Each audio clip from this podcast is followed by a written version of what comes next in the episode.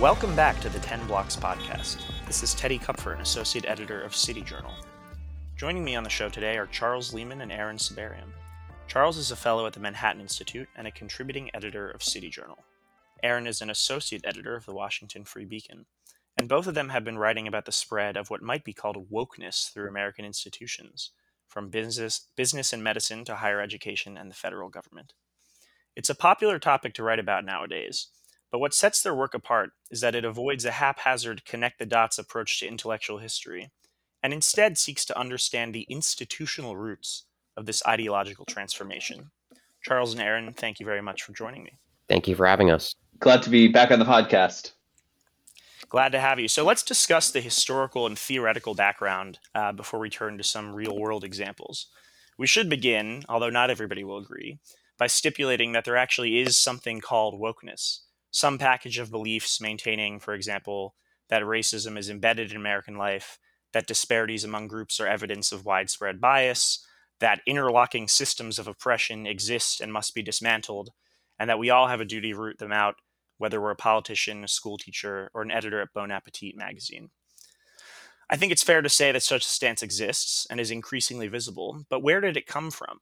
Some people try to answer by pointing to similarities between the tenets of wokeness and the work of, say, the Frankfurt School or the critical race theorists. But that doesn't really explain why institutions have taken up wokeness with such zeal.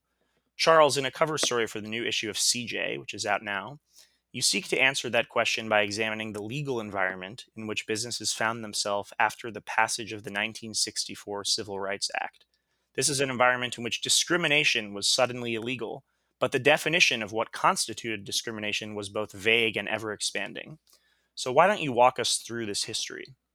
Yeah, absolutely. And, you know, I think it's important to underscore that most people's experience of sort of everyday wokeness comes not from reading Marxists, but from the, the ideas that trickle down to them through their workplace, through their educational institution. That's part of why I'm interested in this level of analysis because it says something about uh, how everyday people take up these ideas. Um, in my CJ piece, you know what I what I'm interested in is the propagation, particularly of race conscious corporate policy, uh, policies that uh, within within businesses that focus on uh, differentiating people by race, being concerned with representation by race, and other forms of uh, affirmative action or related policies within the corporate environment.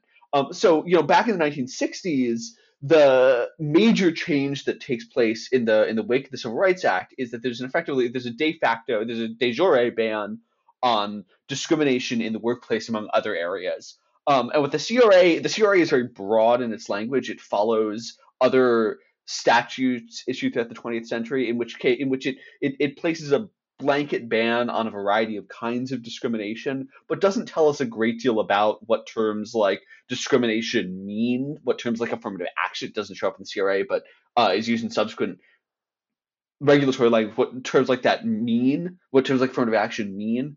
Um, at the same time, it creates this sort of vast regulatory apparatus, the EEOC, the Federal Office of Contract Compliance, uh, branches of the DOJ, which have a direct interest in ensuring that the poorly uh, articulated standards of the CRA are enforced to the sort of absolute idea of law. Um, so what ends up happening across uh, across, through the 1970s is that many corporations respond by setting up offices whose primary goal operates under what I call a paradigm of compliance.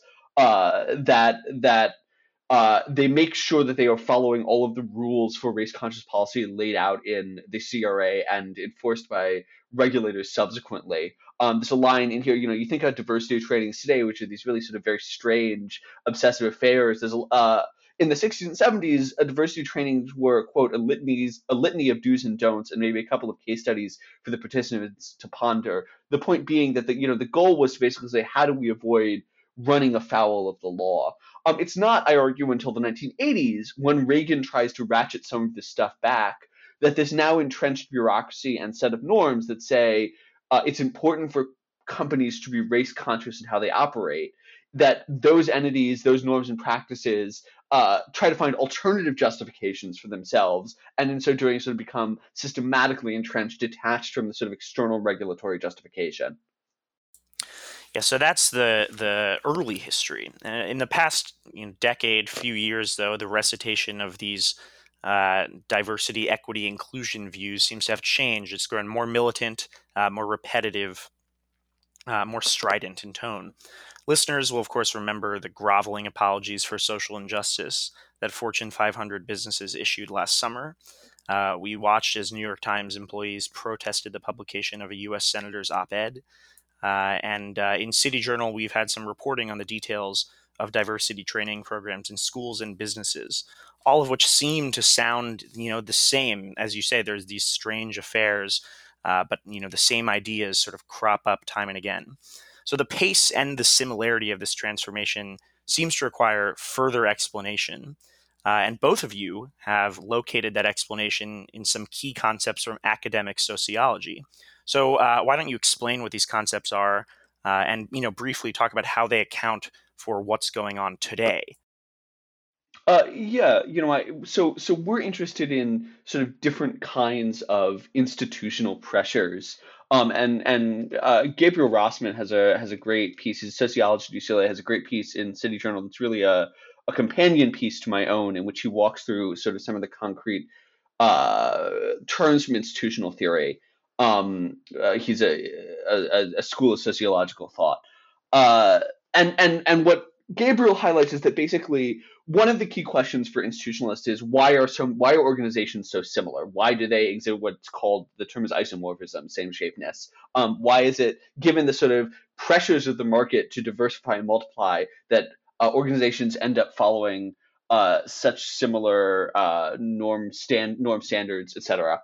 Um, and there are there's sort of three terms that get used. They're all forms of isomorphism. So we're talking about coercive isomorphism, um, which is where basically uh, an organization adopts something because the law says that it has to, or uh, other people in the market compel it to. Um, so coercive isomorphism brought the brought uh, compliance into existence in the 1960s. Um, we're talking about normative isomorphism. That's sort of the second one. Uh, that's where really, really what this means in practice is that normative isomorphism is the rising of values uh, up from the workforce. So like the the churn of the highly educated into the workforce perpetuates normative isomorphism because the highly educated bring with them some set of values prior to entering the company, and that um that shapes the behavior uh, of the company. And the third one is mimetic isomorphism, which is where organizations model their behavior on other quote unquote industry leaders. So if like Microsoft is doing something or Google is doing something, you want to copy what they're doing. Um, and you know the, these are these are mechanisms by which notions uh, notions, including notions of sort of ra- the validity of race conscious policy, can propagate. A, if you get a large company doing it, uh, many other smaller companies will copy it. That's mimetic isomorphism. B, uh, if you get a bunch of woke college kids you've hired uh, entering your firm, they will pressure you to comply with uh, their norms values. That's coercive isomorphism. But then C, and I think most importantly, the the legal environment can set the terms for how we think about these problems in the first place. Can, in the case of the CRA, say race conscious policy is a thing that we need to build a whole infrastructure to do in our corporations in the first place. Um, that's coercive isomorphism. Uh, to piggyback on what Charles just said, it's worth noting that A, all of these different isomorphisms are kind of happening at the same time. And B, there are, I'd say, interaction effects between them. Um, so, for example, um, coercive and mimetic isomorphism, uh, you know, are often related. Uh, if a bunch of firms, in order to uh, comply with a vague anti discrimination statute all start adopting the same practices to signal compliance, and you're the one holdout, you might worry that a judge is going to note that you're the holdout and that you'll be more susceptible to legal liability. Um, and so the reason that you may be kind of mimicking what these other uh, firms are doing is in part because you know that if you don't, uh, you could be you're you're more vulnerable to the legal pressures Charles is describing. So, I, I mean, I would just emphasize that these isomorphisms all kind of work together. You know, they're not necessarily separate or separable processes. Um, and that just makes uh, kind of disrupting or dismantling these pressures a lot more difficult. You know, Aaron, I have a two part question for you. Uh, first, let's see if we can ground some of this historical sociological talk with some real world examples. You've broken a number of stories in the Free Beacon that show just how pervasive these views have become, uh, from Yale Law School in Fieldston to the Centers for Disease Control and the American Bar Association. Why don't you talk about some of this reporting, uh, and if you can explain how the historical background helps us make sense of it? The second part of the question uh, is, you know, what would a progressive make of all this? Uh, you know, he might find this conversation objectionable uh, you know, retorting that you know conservatives are really just overreacting to rhetoric in order to hold together their political coalition. If wokeness even exists, a progressive might say, it's at least directionally correct. And in any case, why does it matter? The odd training module or overheated corporate statement is ultimately inconsequential to the material forces that have a bearing on the direction of the country. So, are we paying too much attention to rhetorical excesses? Sure, sure. So, so one good example of what Charles was calling coercive isomorphism that, that's more concrete is uh, accreditation bodies. Um, there's one in particular called the National Association for Independent Schools that accredits a lot of private schools, including places like Dalton um, and Fieldston that you've heard a lot about. Um, and the American Bar Association, too, accredits all law schools in the United States. Um, the uh, joint liaison hosted by the American Medical Association and the American and the Association for American Medical Colleges accredits all med schools in the United States. And so these accrediting bodies are hugely powerful. Um, you really have to do what they say. Um, and all of these bodies, without fail, have adopted uh, kind of wokeism, um, in part because of the influence of you know the sort of upper professional class people who uh, that Charles was talking about. You know, you could call that normative isomorphism. The the sorts of people who you know populate the American Medical Association are the same sorts of people of the same social class who populate the National Association for Independent Schools and the American Bar Association. So what ends up happening, right, is that all the accrediting bodies have somewhat similar values. Um, and that means that all the schools that they accredit have to have those values because invariably the accrediting bodies say that diversity, equity, and inclusion is a criterion for accreditation. And if you don't show that you're taking steps to diversify your student body very concretely, um, you know, and you don't have something that you can kind of report on an accreditation form, you're going to be in trouble. Uh, you may not lose your accreditation, but you're definitely going to get a stern talking to. You may be put on probation and it will not be fun. So, of course, schools never actually lose their accreditation. What they do is they just bend over backwards to obsequiously comply with uh, the DEI stuff that's being pushed by their accreditors.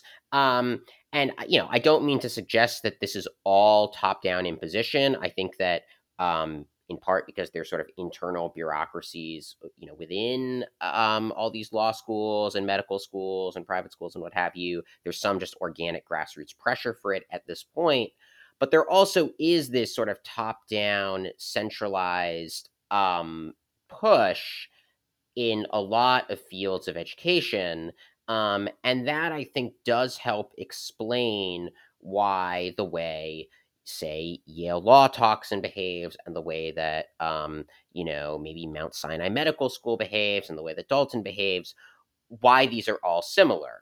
Um, it's because they're all subject to um, a sort of the same incentives. Um, so that's sort of eh, that I hope makes sort of the the terminology we've been throwing around a little more concrete. Um, but you asked another question, Teddy, which is, well, why should we care? Um, and, you know, if all of this stuff were just about using the same language and that was it, yeah, okay, you know, it's not the end of the world. Um, but the problem is that the language is meant to convey a particular set of ideas and values that have actual policy implications. Um, you saw this with the Center for Disease Control and Prevention um, consciously choosing a vaccination plan that their own model said would result in um, thousands of preventable deaths uh, just in the name of racial equity. Um, the sort of distribution of vaccinations to them between racial groups was more important than the actual um, utilitarian benefits of the vaccination. Another example uh, that I'm actually working on writing something about now that I think is even scarier is that uh, there is a concerted push in antitrust law, including within the Federal Trade Commission, that has huge enforcement powers, um, to do what they call sort of anti racist antitrust policy. And it's not entirely clear what that means, but uh, an FTC commissioner named Rebecca Slaughter, who has a lot of power, she's one of five people who votes on antitrust policy, she, she offers a clue on Twitter when she says, and I'm not making this up, that we should look to South Africa for uh, our antitrust policies. And South Africa is one of the only developed countries to integrate concerns about racial equity and sort of historically marginalized groups into competition policy, uh, firms have to have a particular, like a certain percentage of black stakeholders or, or ownership stakes. Um, if a merger will result in a less diverse conglomerate overall, less diverse at least vis a vis management, antitrust authorities in South Africa have been known to block the merger. Now, why is that a problem well in south africa what's ended up happening is this kind of race conscious like affirmative action in law and economic policy has led to a lot of corruption and crony capitalism which has reduced investment which has increased unemployment. The unemployment rate in south africa is something like 30% it's really high and that of course does not do them any good when it comes to social stability and crime and so this summer, when you had, uh, there was some, the, the president of South Africa was brought up on some corruption charges, and it kind of was the match that lit this, the the sort of long, uh, long kind of burning uh, kindling. Um, and you know, the country erupted into riots that killed over 300 people and cost, you know, tens of thousands of jobs, billions in damages, and just was insanely destructive. Um, you know, it's not entirely because of their race conscious policies, but the race conscious policies definitely played a role. Um, so, you know, and you have now American government officials with a lot of power saying, hey, why don't we model our laws and enforcement on South Africa? Right? You know, so this stuff actually matters and and can affect people's lives and, you know, affect who lives and dies. So, you know, it's not just about language. It actually uh, has policy significance. If if I can if I can sort of hop on at the end here and say, um, you know, I think I I think part of the value of the institutional frame is it lets us answer questions like why do people keep getting more extreme about this stuff? You know, Aaron alluded earlier to this uh, weighing of decisions for for vaccine prioritization between uh, the value, you know, trying to save lives and the value of racial equity. And you know, the that that, that sort of contrasting obviously utilitarian thing with sort of fealty to a particular set of values is a classic example of what happens when norms, notions, practices, et cetera, get et cetera get quote unquote institutionalized. Um, so in the you know in the second half of my article, I argue that what happens in the 1980s is that Reagan takes his foot off the gas a little bit on on federal pressure, and these compliance bureaucracies shift gears and they say, okay, we got to have race conscious policy because that's what's good for business. They make what's called the the uh, the the business case for diversity. Um, as it turns out, there isn't really a business case for diversity. Like there's not. It's not really necessarily a beneficial. You know, diversity doesn't hurt. It doesn't necessarily help. The net effects are small either way. Um, but this this sort of serves as a as a fig leaf over a set of notions and practices that it is good for your company to try to try to have strive to have more diversity, more racial inclusion, et cetera, et cetera. Um, which become again what are called institutionalized norms, uh, things that are done gibbons, things that are done because they are done, and deviations from which uh, merit social sanction independent of its utilitarian value. And so what we see today, to go back to Aaron's point, is like uh, people's adherence, people's strict adherence to these norms that are not grounded in reality, that are not measurable, that are not related to some external benefit, but are pursued for their uh, pursued as goods in themselves, and consequently result in uh, there, there's there's no upper limit on the sort of craziness that can uh, that they can entail. Yeah, and and if I could just add one thing to that, um, I think another driver of this is that you know the civil rights bureaucracy shortly into its life started to transition away from just looking at intentional uh, discrimination and start began looking more to disparate impact and disparities and in particular to how those disparities could be closed and, and the closure of the disparities in many cases became a metric for the success of the civil rights bureaucracy and there was a very practical reason for that it wasn't that they were all you know proto-kendiist ideologues it was that they were bureaucrats who needed to prove that their salaries were accomplishing something. And you can't really prove that you're, you know, changing hearts and minds, or it's very difficult to prove that. Um, and getting rid of sort of intentional acts of discrimination, it's much easier to prove that you are closing just objective, statistically measurable gaps um, between racial groups.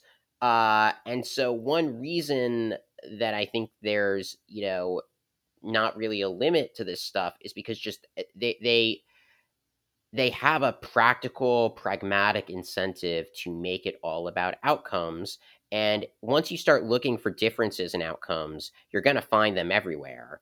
Um, so there's something I think just inherent in the very logic of bureaucracy needing to make um, needing to make social reality legible in order to claim that the bureaucracy is doing something to improve social reality that that inner logic i think explains a lot of the push towards um, the business practices charles is talking about and then i think in turn explains why some of these woke ideologies have emerged.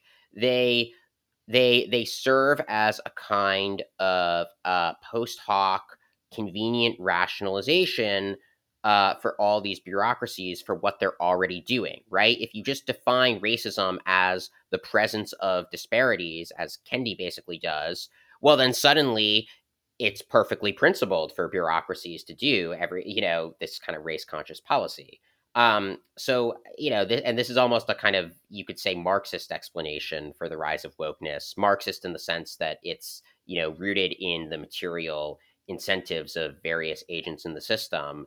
But you know, yeah, it's not that the people necessarily have to be convinced of Kendiism or have some kind of like religious awakening. It's just sort of like, well, we're already doing this, and oh, look, here's an ideology that says that what we are doing and indeed have to do uh, is good and moral. Okay, like that's the ideology we'll go with. Yeah, it's certainly uh, the Marxist public choice theory, horseshoe theory. I mean, I, I have a, a small question before we get to uh, the last point, which is what do we do about all this? But do we have a sense of the scale of the diversity industry? I know there. I mean, you guys are alluding to um, the bureaucracies uh, need to expand itself, and obviously there have been uh, you know discussions of the ever expanding uh, administration in universities. Um, and and and there have been some old estimates that I believe from you know the early aughts of uh, the you know the amount of money flowing around in the diversity industry, but do we have a sense of like how big it is now? Yeah, you know, we we only have hints, um, and and the reason for that is because, of course, many of these firms are not public; they're they're private, so it's hard to keep track of that. Um, the old estimate is that the diversity industry is worth, uh, gosh, I want to say it was three billion dollars, but that's uh, in the early 2000s, as you mentioned. It's almost certainly an order of magnitude uh, bigger than that. Um, there are other sort of minor indicators. So, for example, Heritage, the Heritage Foundation, just put out a report where they said that uh, 79% of school districts with more than 100,000 students have chief diversity officers. Uh, that's sort of a, an interesting estimate. Um, there's some evidence of there's some more evidence on sort of the scale in school, but you know we don't know. Um, I've I've done reporting on one firm influential in New York City, a nonprofit uh, called Pollyanna, which you know used to have five clients and make forty thousand dollars a year, and in 2019 it had uh, I think 20 clients made $250,000 a year, and who knows what the numbers are going to be like in 2020. I'm waiting for that uh, final figure to come out. So there's almost certainly been exponential growth in this industry, is, is something we can say for sure. So, um, you know, we need to turn to the last uh, practical question, which I think is uh, sort of common question on issues like this: what is to be done? You know, a number of solutions uh, have been offered, at least from those who think that this is a problem. And some see businesses uh, going woke. Say this culprit is stakeholder capitalism. You know, the notion that uh, companies should be involved in social problems, trying to solve them, uh, and and they argue for a return to shareholder primacy uh, as the antidote. You know, others see the role of civil rights laws, which we've been discussing, uh, and say that we either need to expand them to protect political beliefs, uh, or we need to extirpate the civil rights civil rights laws altogether, or maybe uh, engage in some kind of targeted uh, legal war- warfare to try to uh, unravel concepts such as disparate impact uh, that have been uh, especially determinative. And then others, uh, I'm thinking of Richard Hanania in a recent article in American Affairs, say that the only solution may be to exit uh, institutional pluralism, he calls it, create alternative institutions uh, that are non woke and allow dissenters to sort of live free from the mainstream. So, in your in in your infinite wisdom, uh, what do you think is to be done? You know, how if you think this is a problem, should policymakers and intellectuals seek to tackle it? Yeah, you know, I think I think uh, in some senses, in my mind, the ideal model is uh, do the work to make exit possible, and then if people want to exit, they can exit. Um, I think that works better in you know exit works really well in the school space. We've got we got like a great model there. Like school choice is the solution for ultimately the solution for crazy work schools. Um, that's not necessarily uh, going to be true in the business space, the university level, um, because of these because of these isomorphic pressures. Because uh, in order to follow the the whims of the accreditors or because of you need to get along with your peers it's it's uh, it's harder to go your own way there's less institutional structural you know in order to have a school choice movement you have to have the laws that permit charter schools um, and i think there are analogies here uh, the, the thing that i would say that i argue in the piece is that the plain language of the CRA prohibits discrimination on the basis of race, among other things. Uh, one of the few institutions that conservatives have been systematically, consistently able to control uh, over the past couple of decades is the courts. We have a friendly court system that's willing to say, look, uh, the CRA's ban on discrimination should exclude employers from compelling white people to uh, profess their racism. Uh, for should exclude employers from segregating training sessions. Uh, should prohibit hiring. In fact, does prohibit hiring on the basis of race, which many firms are winking at, if not actually doing making it easier, uh, more clearly articulating the minimum standards of compliance with federal law makes it easier for firms that would like to dissent to dissent, and simultaneously going after some of the worst excesses as violations of those same rights, I think uh, sends a strong signal to sort of uh, it, it, it, it curbs the worst excesses. It stops the perpetually accelerating process. Um, I think that is those are the tool two tools that I would think about using. Yeah, I mean, I, I broadly agree with that. I think that there kind of need to be two different things with civil rights law. So the first is you do want to have the courts and frankly ideally congress although this may not be possible but ideally you know you do have the compliance standards spelled out more and in particular it be made explicit that you know effectively that you know what what robin diangelo and people are peddling you know essentially constitutes a kind of like anti-white harassment or racism and is not allowed. Um, and anti stuff with compelled speech can also help with that in certain contexts. Um, but then I think the other thing you have to do, which is more thorny, um, but ultimately is very important, uh, is you need to you do need to pare back some of the disparate impact stuff. I mean, I don't I don't necessarily think you need to totally get rid of it, and that's probably not possible anyway. But um, I mean, the root of Kendiism and the root of wokeness and the thing that is most concerning about these ideologies, I think, is ultimately not that they tell white kids that their oppressors, bad and stupid as that may be. I think the more concerning thing is that they they see racial disparities, or at least certain kinds of racial disparities involving certain groups, as ipso facto illegitimate, and uh, you just can't really run a functioning society on that premise because you know what um, in the real world uh, you know for various cultural you know and historical reasons groups are just going to be different um, and you know any kind of neutral policy will have disparate impact um, and so yeah you kind of need to i think reform the law and ultimately reform all kind of bureaucratic institutions in a way where they don't see disparities and conclude ah that's a problem that needs fixing. It might be, but it also might not be. Um, and in many cases, I would argue it actually, you know, isn't right. Like it's not. I mean, it's not a problem, um, in my view, that Stuyvesant is seventy five percent Asian, right? Like that is not a problem, and uh, I, you know, think that we kind of just need to get rid of the legal and institutional drivers that that push people to say it's a problem. Yeah, you know, a a, a great example here briefly. There's, I think, uh, I think it is likely that affirmative action will be deemed uh, federally illegal within the next, I don't know, five years um, through SF through uh, the Harvard case, if nothing else. Um, I just don't think the liberals can count to five on the court for that case. Um, and that will be a watershed moment. Like, yeah, uh, affirmative action policy is definitely contravene the plain language of the CRA. They definitely violate federal law.